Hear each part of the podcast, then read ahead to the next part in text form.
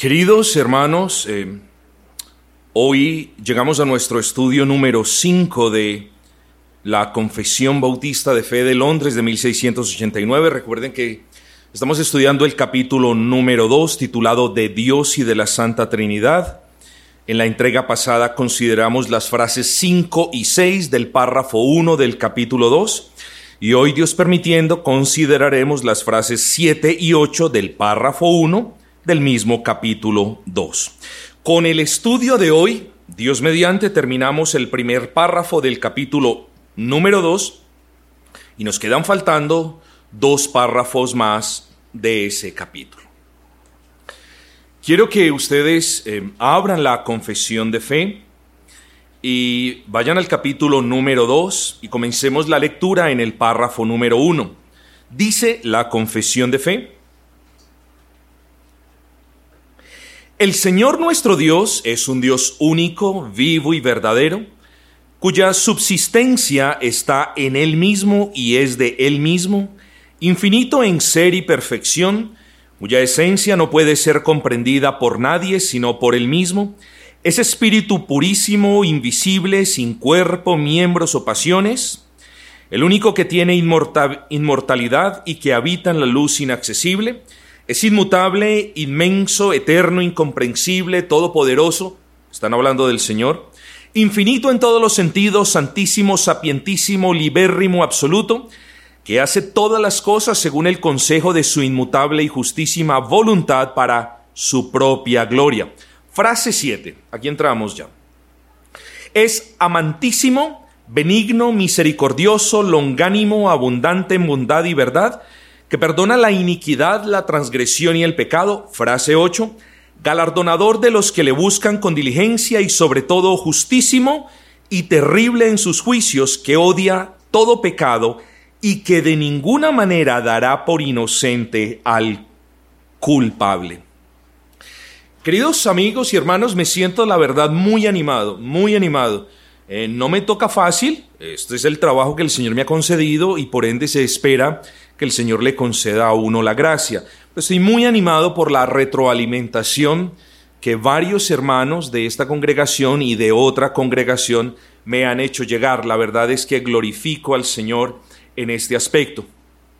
Y a la final lo único que estamos haciendo con estos estudios es honrando la palabra del Señor, porque de la palabra del Señor se desprende la confesión de fe no es sino que usted verifique cada versículo en los que la confesión de fe se apoya para que usted comprenda que la confesión de fe no es una invención de hombre innecesaria, sino más bien es un favor que en la providencia del Señor Dios mismo nos hizo, sistematizando unas doctrinas de una manera sencilla y clara, no queriendo decir que la escritura nos explique y nos enseñe doctrinas de una manera compleja, pero la confesión de fe es una manera sistemática, es un, podemos decir, es una teología sistemática, abreviada, sucinta, y nosotros damos gracias al Señor por esas providencias.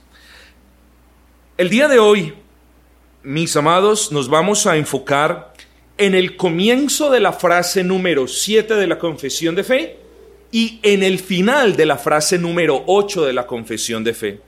Por eso el título del estudio en la tarde de hoy es el Dios amantísimo y justísimo.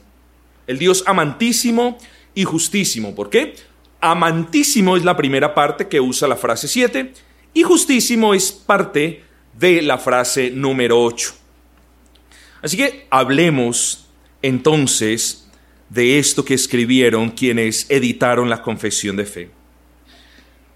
Cuando nosotros hablamos del amor y de la justicia de Dios, hacemos referencia a dos atributos del Altísimo. Dos atributos que si bien no son más que los demás, tampoco son menos. En cierta manera, no podemos poner atributos por encima de otros como si esos fueran más importantes que aquellos. Eso lo debemos tener en claro. Solo, mis amados, que en lo que respecta a la salvación del hombre, algo que está muy cerca a nuestros corazones, tanto el amor como la justicia de Dios parecen resplandecer con un brillo muy particular y muy excepcional. Así que nosotros hablamos mucho del amor de Dios y de la justicia de Dios, porque estos dos atributos los vemos de manera diáfana, brillante, clara, en todos los aspectos, en todas las providencias, en la creación incluso, pero sobre todo en nuestra salvación. Vamos a ver más adelante, y yo sé que ustedes lo saben, de qué manera brillan estos dos atributos del Señor.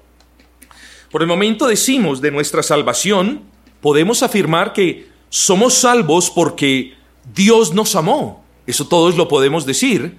Pero también decimos que estamos en paz con Dios porque Él hizo justicia sobre nuestros pecados e imputó, consignó la justicia perfecta de Cristo a nosotros por medio de la fe.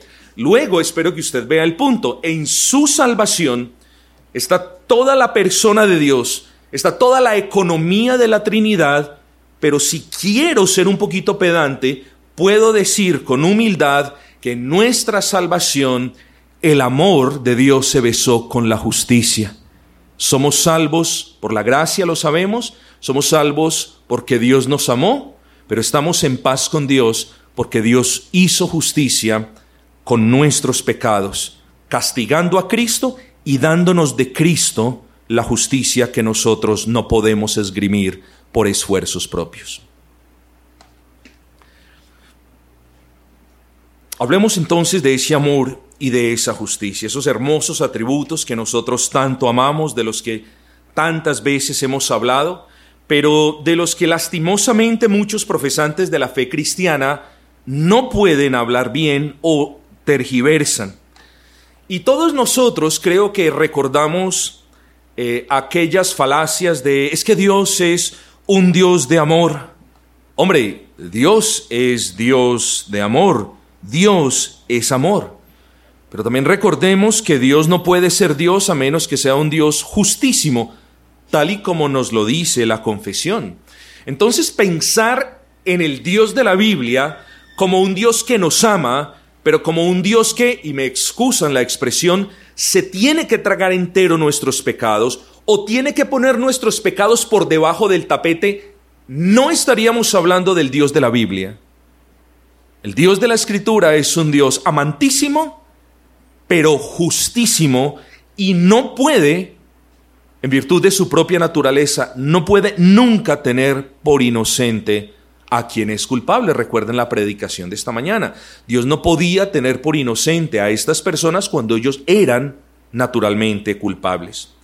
Pero antes de considerar estos dos atributos, hermanos, hablemos de manera sucinta de aquellos atributos que también la confesión de fe menciona, como la benignidad, la misericordia y la longanimidad. Hablemos entonces de lo siguiente, Dios es benigno. Este atributo divino nos dice que Dios es bueno, algo que todos nosotros sabemos. Salmo 25.8, bueno y recto es Jehová. Salmo 34.8, ved que es bueno Jehová. Pero nuestro Dios no solo es bueno. Piensen esto. Nuestro Dios no solo es bueno, es el único que realmente es bueno en el pleno sentido de la palabra. Usted recordará cómo a aquella persona se le acerca al Señor Jesucristo y le dice, Maestro bueno, en el capítulo 19, versículo, capítulo 19 de Mateo, versículo 16, y cómo el Señor Jesucristo le responde, bueno solo es Dios. Así que hablamos de nuestro Dios, no solamente como un Dios bueno, sino como el único que realmente es bueno. Pero no solo eso. No solamente, y gracias damos a Dios por esto, no solamente hablamos de un Dios bueno, no solamente usted si ha creído en Cristo, tiene un Dios bueno, el único ser perfecta, infinitamente bueno, sino que tenemos algo en lo que nos podemos gozar, y es que todo lo que Dios hace es bueno en gran manera. Y nuestro buen Dios, que es bueno, hace todo lo que nos afecta o no bueno. No hay algo que haga Dios que sea malo o reprochable. ¿Por qué? Porque Dios es bueno.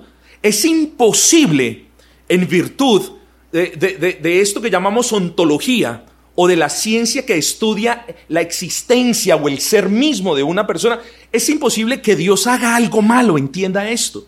Es muy posible que usted y yo hagamos algo malo porque no somos buenos de manera perfecta, pero es imposible, absolutamente imposible que Dios haga algo malo o diga algo malo o, o, haya inspirado algo malo o permita una mala providencia porque es que Dios es bueno.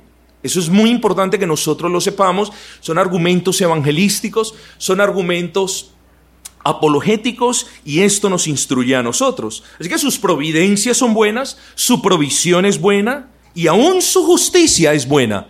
Cuando nos duela, aún su justicia es buena.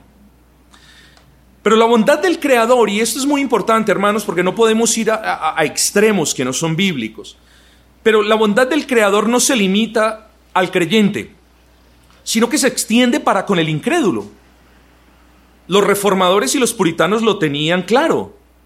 Alguno de ellos dijo, Dios es bueno y nunca puede ser malo con nadie, incluso con quienes son malos de verdad. Dios es bueno y no puede ser malo con nadie, incluso con quienes en realidad son malos.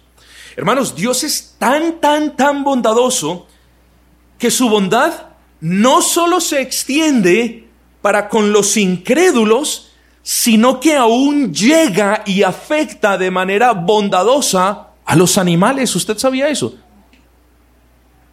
Hermanos, no estamos aquí abogando por la causa animalista ni ninguna de estas cosas, pero es lo que nos dice la palabra. Y esto, hermanos, se lo recuerdo para que ustedes vean que cuando habla la confesión, o más bien la escritura, a la que la confesión hace referencia de que Dios es un Dios bondadoso, tenemos que generalizar esta virtud para con buenos, malos o más bien justos, injustos, incluso animales. Oh, los ojos de todos esperan en ti y tú les das su comida en su tiempo. Abres tu mano y colmas de bendición a todo viviente no solamente a todo ser viviente, sino al animal incluso, Salmo 145, versículo 15 y 16.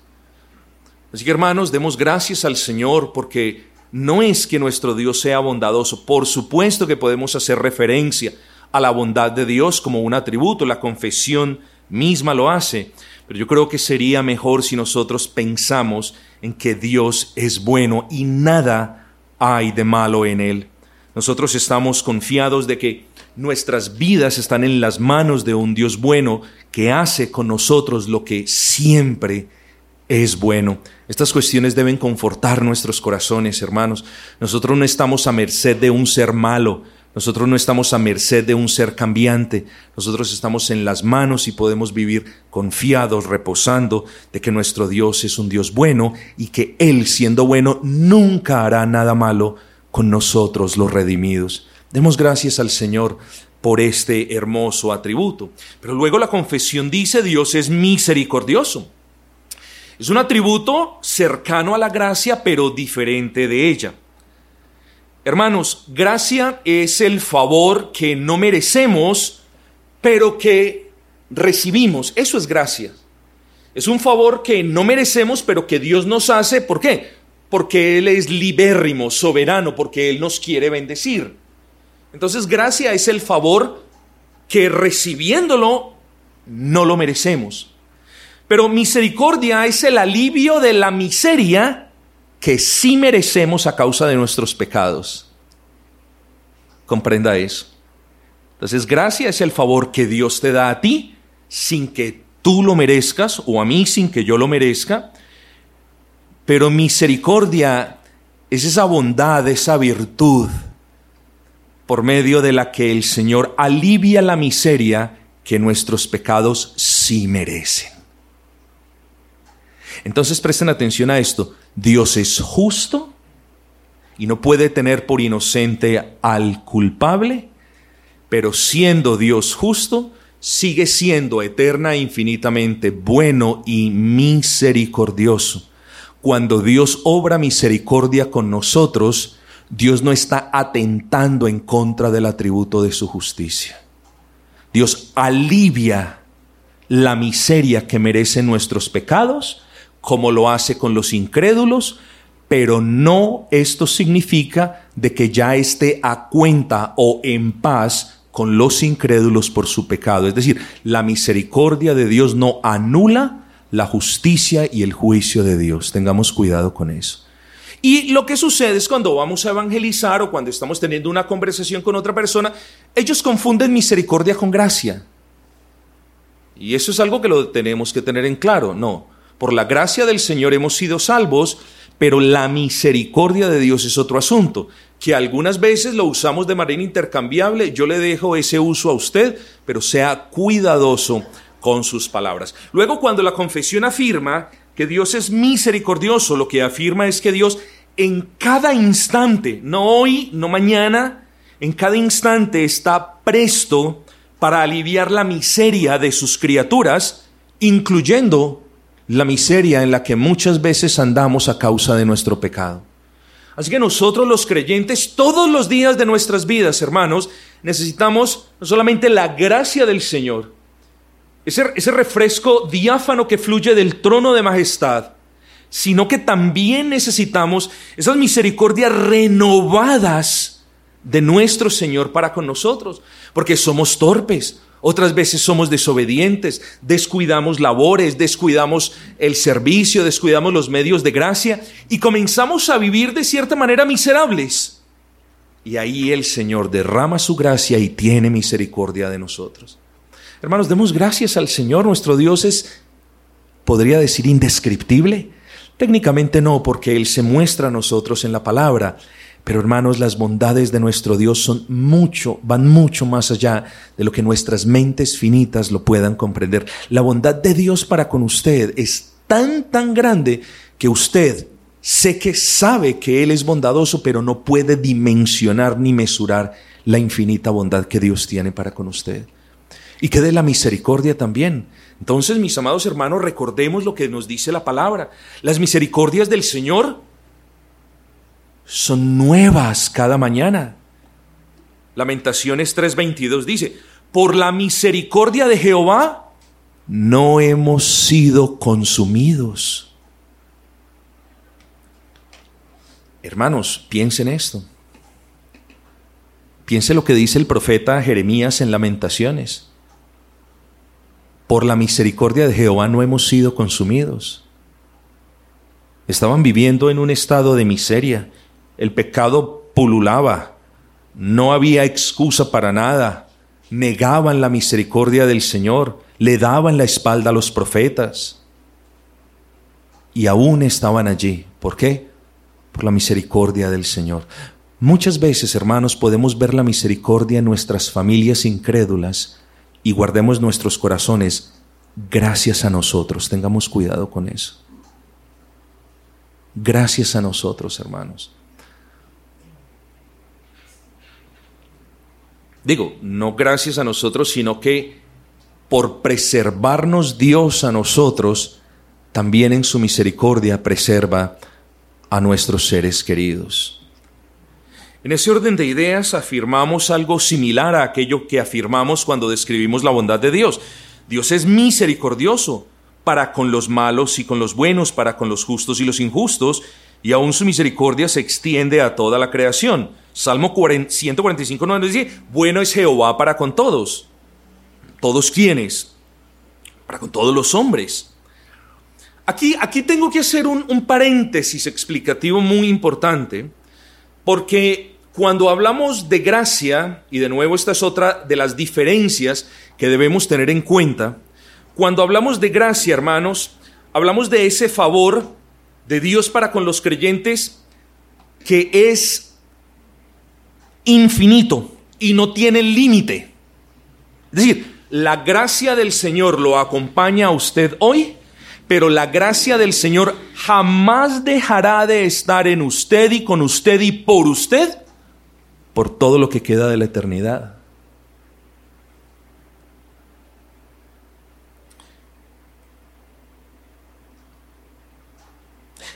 Dios ha sido, es y será infinitamente misericordioso con nosotros. Y será muy grande y misericordioso aún con los incrédulos, pero La misericordia de Dios para con los incrédulos tiene un límite. Y ese límite es el día de la muerte de ellos. Hasta ahí llega la misericordia de Dios con ellos. La misericordia de Dios no, no transpasa ese límite. La misericordia de Dios para con nosotros es perpetua y su gracia continúa con nosotros para siempre. Y debemos dar gracias al Señor por estas cuestiones, pero esto nos debe mover a proclamar el Evangelio y sobra decirles eso, mis amados hermanos. Y qué hermoso es esto que sigue. Salmo 145, 9. Sus misericordias son sobre todas sus obras y de nuevo, curioso, esto incluye a los animales. ¿De dónde sacamos esto? ¿De dónde sacamos que Dios es misericordioso aún para con los animales? Bueno, ellos también se vieron afectados por el pecado del hombre. Ellos viven de cierta manera en miseria por el pecado del hombre. Hubo una maldición sobre la tierra por el pecado del hombre. Y miren lo que dice el Salmo 147, 9. Él da a la bestia su mantenimiento y a los hijos de los cuervos que claman. Ahí vemos la misericordia aún para con los animalitos, hermanos. Vamos al tercer punto, Dios es longánimo. E, esto muchos lo confunden con paciencia. Yo, hermanos, esta no es como el lugar y no quiero en realidad decirles, piensen esto y utilicen longánimo para estas situaciones. Solamente quiero exponerles aquello a lo que se refirieron los editores de la confesión de fe, porque hay cierta diferencia. Si bien la palabra paciencia y longanimidad son muy similares en su significado e intercambiables bajo ciertos contextos, lo cierto es que la paciencia es la virtud que soporta la adversidad de una circunstancia. Y, curioso, la longanimidad es la capacidad de soportar el comportamiento pecaminoso de una persona a lo largo del tiempo. Entonces, hermanos, si usted me lo pregunta, si usted lo quiere ver como sinónimo, véalo como sinónimo. Si usted quiere intercambiar longanimidad con paciencia, hágalo. Yo solamente me veo obligado a explicarle esta palabra longanimidad en el contexto de la confesión de fe. Porque en el contexto de la confesión de fe los editores usan una palabra que se llama long suffering. Long, largo. Suffering, sufrimiento. Así que long suffering es como un sufrimiento largo. Y ellos se refieren a Dios de esa manera. He's long suffering. Pero no porque esté sufriendo, porque eso ya lo dejamos en claro, sino porque es longánimo. Nosotros en nuestro idioma no tenemos una mejor palabra para reflejar esa idea que queremos nosotros decir. Entonces, paciencia es la virtud que soporta una circunstancia difícil, pero longanimidad muy por lo general hace referencia a la capacidad de soportar el comportamiento gravoso y pecaminoso de una persona por un espacio muy prolongado de tiempo. Así que longanimidad como atributo divino es la perfección por la que Dios soporta las constantes ofensas y las persistentes transgresiones de su ley. Ahora, Él la soporta no porque le toca, sino porque así es Él. Hay cuestiones aquí un poquito filosóficas que espero que no lo sean y no lo compliquen. Lo que le quiero decir es que, es que Dios no soporta las continuas y persistentes transgresiones de las personas porque, porque le toca, sino porque Él es así. A nosotros nos toca. Tenemos que hacer un esfuerzo por soportar el pecado y por tener paciencia en una circunstancia Dios no, Dios es longánimo en el sentido de que nada, de que el pecado persistente de los seres humanos a Él no lo afecta. Es una virtud divina. Así que hermanos, recordemos ese pasaje de segunda de Pedro 3.9. El Señor no retarda su promesa, según algunos la tienen por tardanza, sino que es longánimo, paciente. Estamos hablando de personas, sino que es excesivamente paciente para con nosotros, no queriendo que ninguno perezca, sino que todos procedan al arrepentimiento. Hermanos, aquí vemos la longanimidad de Dios con los suyos. Y si usted se pregunta, Señor, ¿por qué estamos viviendo lo que estamos viviendo y por qué no vuelves? Las personas que dicen, Señor Maranata, regresa pronto, dicen algo correcto, dicen algo bueno. Pero la respuesta del por qué el Señor no vuelve ahora es porque el Señor no quiere que ni uno solo de los suyos se pierda. Este pasaje nos está hablando de los suyos, de los destinados para vida. No podemos generalizar este pasaje para con todas las personas. ¿Por qué? Porque si Dios en realidad quisiera que todo el mundo entero viniera al arrepentimiento, ¿qué le impide que todo el mundo entero, venga al arrepentimiento? Entienda eso. Dios es longánimo con la raza humana en virtud de los escogidos que aún faltan por creer y abrazar el Evangelio. Nehemías 9:17, pero tú eres Dios que perdonas, clemente y piadoso, tardo para la ira y grande en misericordia. Es lo mismo que dice el Salmo 103:8, misericordioso y clemente es Jehová, lento para la ira y grande en misericordia. Espero que noten el punto, mis hermanos, y de esto solo se puede hablar de nuestro Dios. La longanimidad de Dios es en cierta manera como, como una capacidad yo, lo estoy expresando eh, de una, una palabra que es muy humana, pero es como una capacidad, quiero que me entienda. Y, cuando hablamos de la longanimidad, de que nuestro Dios es longánimo, estamos hablando de la capacidad infinita que Dios tiene de soportar el vituperio de su nombre por parte de los impíos y aún de ser misericordioso con ellos. Así de bueno e increíble es nuestro Dios, hermanos. Porque yo creo que si Dios nos hubiese delegado el juicio de los injustos, hace mucho tiempo los hubiésemos consumido. Pero Dios es longánimo. Y noten esto, no hay afectación en ninguno de los atributos.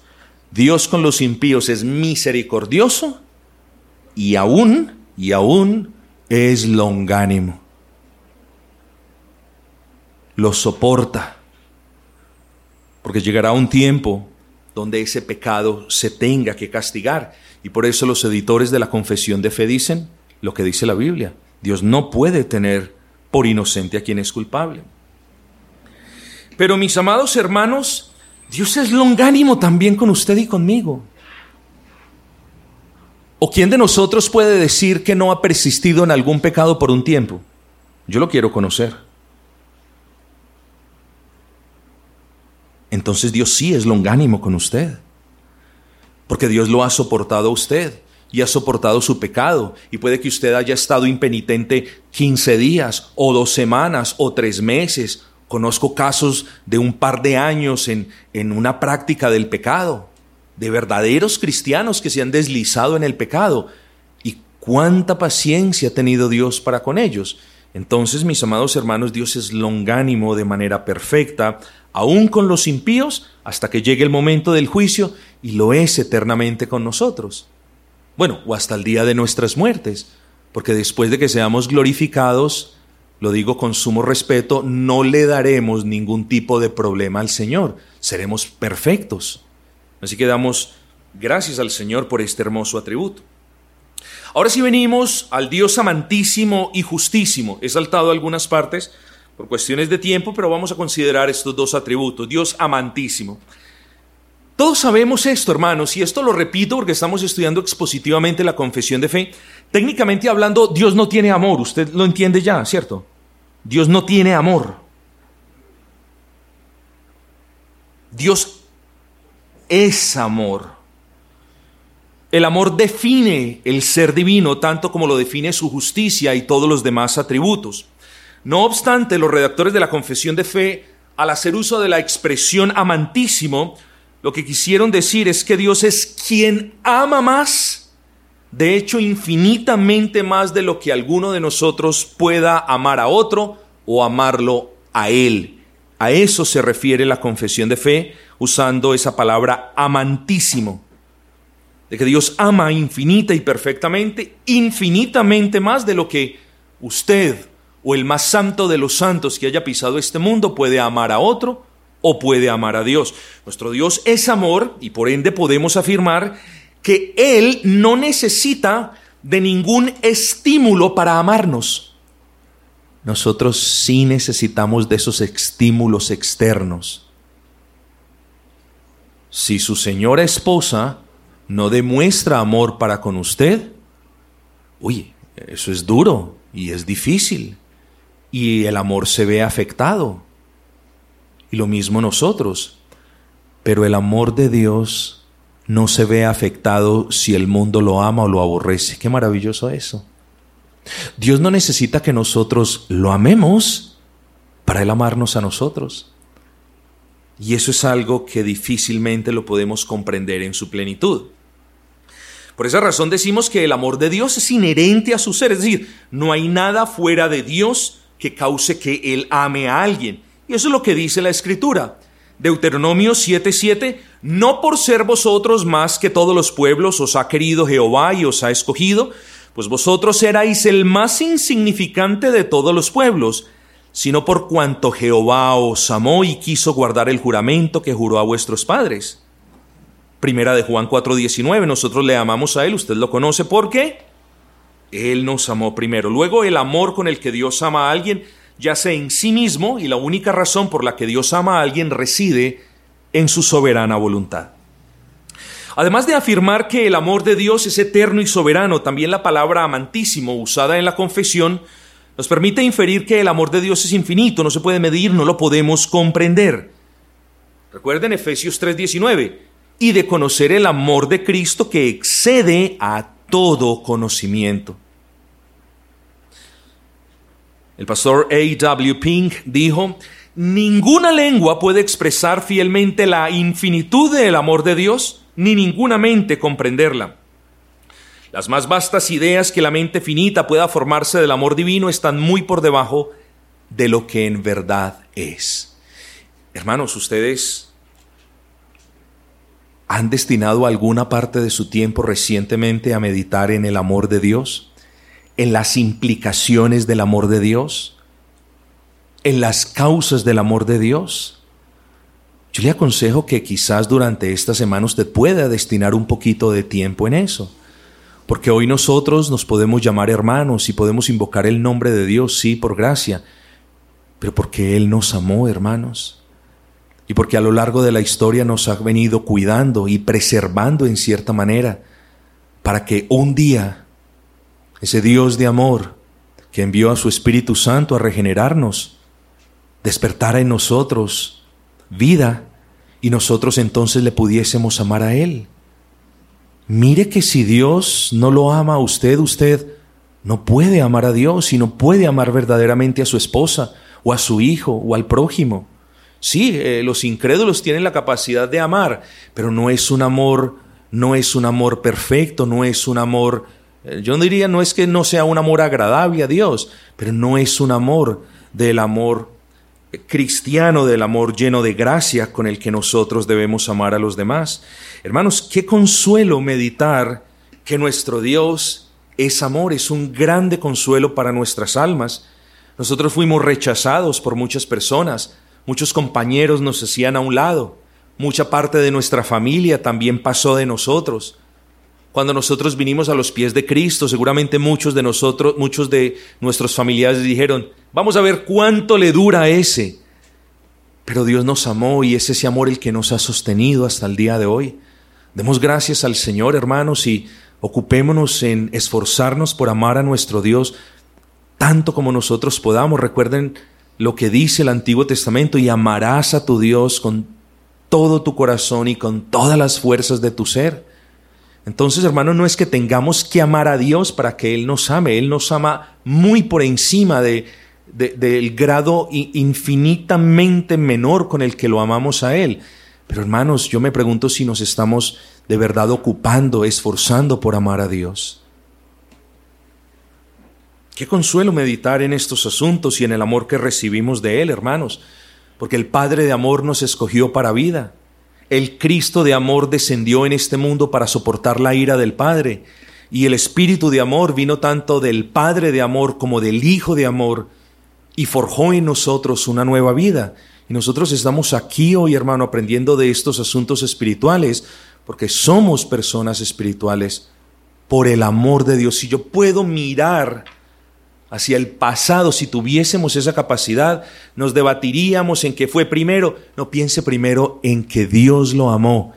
Y porque lo amó, el amor es la causa de la predestinación, entienda eso. Un amor incondicional, un amor soberano y un amor por gracia, es decir, inmerecido. Sea más consciente de, del amor que Dios le tiene a usted. Vamos a ver la frase número 8. Galardonador de los que le buscan con diligencia, qué bueno hablar de esto, y sobre todo justísimo y terrible en sus juicios, que odia todo pecado. ojo con esto, porque esto sí ya nos aplica a nosotros. No se nos debe olvidar, hermanos, que Dios es galardonador de los que le buscan con diligencia pero que Dios es justo, no puede dejar de ser justo. Y si nosotros hemos cometido un pecado, no podemos creer que somos inocentes por el mero hecho de ser personas salvas, hermanos. Note lo que dice la confesión. Dios odia todo pecado, todo pecado. No hay cuantificación, no hay segregación, no hay separación por conjuntos, clases o categorías. Dios odia todo pecado. Noten ustedes, hermanos, que después de listar las excelencias de Dios, los redactores de nuestra confesión de fe, antes de hablar de su justicia, utilizan la expresión sobre todo. ¿Ve? Véalo ahí en la frase número 8. Y sobre todo, justísimo. Sobre todo. Y no para enseñarnos que la justicia de Dios está por encima de los demás atributos, sino para que no perdamos de vista que por muy bondadoso que Dios sea, que por muy amantísimo que Dios sea, que por muy misericordioso que Dios sea y por muy benévolo que Él sea, Dios sigue siendo justísimo y en ninguna forma y de ninguna manera, incluso a nosotros nos tendrá por inocentes si persistimos impenitentes en el pecado. Quiero que usted comprenda bien esto, hermano. Porque no podemos venir a los cinco puntos del calvinismo particularmente al quinto punto, a la preservación o perseverancia de los santos, y decirnos, bueno, yo ya creí, soy salvo por gracia, Dios me ama, Dios es misericordioso, benévolo conmigo, y entonces seamos llevados por Satanás a creer que Dios no está indigno con nuestro pecado, odia todo pecado, el que cometió esta mañana, el de ayer por la noche, el del sábado por la tarde, el del viernes en la madrugada. Todo pecado nuestro en todo momento. Hermanos, siendo salvos deberíamos tener más temor del Señor. Tenemos acceso en confianza delante del trono de majestad. Nos gozamos con la benevolencia del Señor. Pero hermanos, no nos equivoquemos. No estamos hablando con un juez injusto al que podamos sobornar. Estamos hablando de nuestro Dios. Tengamos más temor, hermanos. Dios es justísimo y aborrece todo pecado, incluyendo el suyo y el mío, como hijos de Dios. ¿Qué nos enseña lo anterior? Que el amor de Dios y la justicia de Dios coexisten en la esencia divina de manera infinita e imperfecta sin que el uno modifique, altere o cancele en lo absoluto al otro. Luego los, los, editores de la Confesión de Fe dicen terrible en sus juicios. ¿Qué quiere decir esto? Desde luego no quiere decir que sus juicios sean terribles en el sentido de pésimos, esto está terrible, en el sentido de malo, de pésimo, sino que son terribles en el sentido de formidables, de tremendos y de temibles. Tengamos cuidado con los juicios de Dios, hermanos. Pastor, ¿Dios puede juzgar a un creyente? Pero por supuesto. ¿Usted cree que Dios va a poner nuestros pecados debajo del tapete? ¿O que siempre va a decir, bueno, aunque este no me pida perdón y aunque este no se arrepiente, pues como yo ya lo justifiqué, pues bueno, no pasa nada, me toca? No. Eso no lo hace nuestro buen y gran Señor, mis amados. De hecho, la gracia se muestra en el creyente porque nos compunge el pecado, nos estorba el pecado. De, hecho, la gracia se demuestra en el creyente porque venimos al Señor dolidos por el pecado, por la ofensa que le hemos causado a Él o a una de sus criaturas y nos arrepentimos. Ahí se ve la gracia de Dios, hermanos. Una persona con la gracia del Señor nunca está pensando en que la justicia de Dios no va a venir. No, Dios también juzga a su pueblo, hermanos. Recuerde lo que nos dice la palabra. Los primeros en ser juzgados somos nosotros, hermanos. Es la casa de Dios. Es la iglesia de Dios. Pero ¿qué es en sí la justicia de Dios? Bueno, es un atributo que define a Dios en términos de perfecta rectitud en sus providencias, en sus juicios, en su castigo y en todo lo que Él hace. Cuando hablamos entonces de la justicia de Dios, lo que queremos decir es que nuestro Dios es perfectamente recto e infinitamente correcto en todos sus caminos, procederes, palabras y obras. Salmo 145, 17 nos dice, justo es Jehová en todos sus caminos. Es decir, todas las providencias del Señor son justas, son correctas. Deuteronomio 32, 4, todos los caminos de Jehová son rectitud. Entonces, al usar la palabra justísimo, noten por favor que lo único que nuestra confesión de fe hace es resaltar ese atributo divino en concordancia con lo que la Biblia nos dice. Dios de verdad y no hay iniquidad en él, es justo y recto. En el sentido negativo, la confesión de fe lo que está diciendo es que al decir justísimo en el sentido negativo es que en Dios no hay iniquidad. Y en el sentido positivo lo que está diciendo sencillamente es que Dios es recto, correcto y perfectamente intachable en todos sus procederes. Entonces en el sentido negativo es una cosa y en el positivo es otra. Ambas dicen lo mismo y por eso los editores de la confesión dicen justísimo. Pero ojo con esto, hermanos, ya nos acercamos al final. Dios es justísimo en la salvación del hombre. Note esto en la salvación del hombre. Porque las demandas eternas e infinitas de su justicia, que ninguno de nosotros pudo satisfacer, fueron satisfechas por la vida, particularmente la muerte de nuestro Señor Jesucristo en la cruz del Calvario. Así que cuando pensamos en la justicia de Dios manifiesta en la salvación o manifestada en la salvación, no pensemos que Dios nos salvó declarándonos inocentes, y la expresión que por tercera vez uso y echando debajo del tapete o al olvido nuestros pecados. Si eso es lo que usted cree, ese no es el Dios de la Biblia. El Dios de la Biblia estaba en la plena, en el pleno derecho primero y en la plena obligación moral de castigar los pecados de nosotros.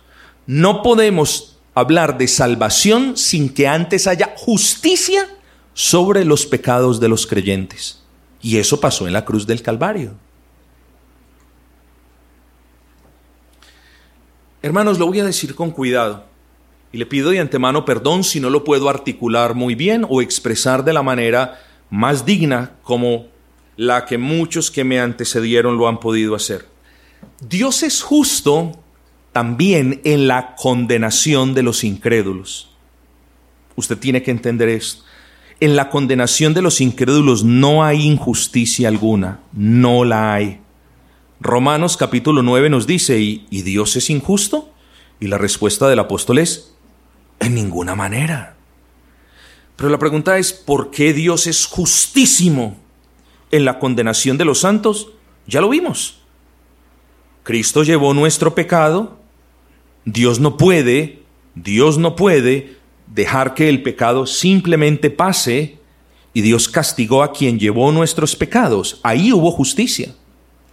Pero en la condenación de los incrédulos también la hay. ¿Por qué? Quiero que piensen esto.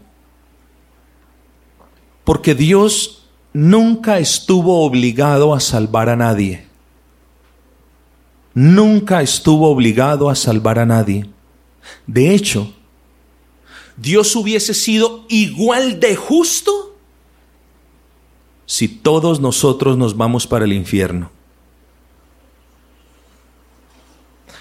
Así que, cuando Dios quiso pasar de algunos para no salvarlos, estaba siendo igual de justo como lo fue antes. ¿Sí entendieron eso?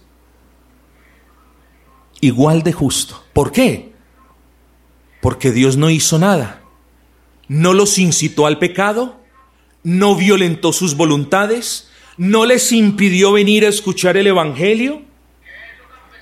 Dios los dejó tal y cual ellos nacieron. Dios los dejó tal y cual ellos quisieron venir. Dios no les envió espíritu maligno, no les envió influencias satánicas, no. Les dio lo que ellos aman, les dio lo que ellos quieren. Entonces, mis amados hermanos, en la condenación, cuando Dios pasa Recuerden que la reprobación no es que Dios dice, ah, voy a meter a estos en una bolsa y los voy a poner en el infierno, no. La reprobación obedece a que Dios no envía su espíritu a ciertas personas. Y la pregunta es, ¿es que lo tenía que enviar? Espero que usted sepa la respuesta. Dios no tenía que hacer nada. Si envió su espíritu a nosotros fue por mera gracia. Pero si no envió su espíritu a otros, estaba siendo justo. Tengamos ese, ese razonamiento claro allí. Dios es justo en la condenación de los incrédulos porque simplemente pasó por alto a quienes quiso pasar por alto. Eso es justicia. Injusticia sería que Dios los instara a buscar su destrucción. Injusticia sería que Dios les diera el cielo sin que las demandas de la justicia de Dios hubiesen sido satisfechas. Eso sería injusticia. Injusticia sería que Dios salvara a quienes aman la iniquidad y rechazan a Cristo. Eso sería injusticia.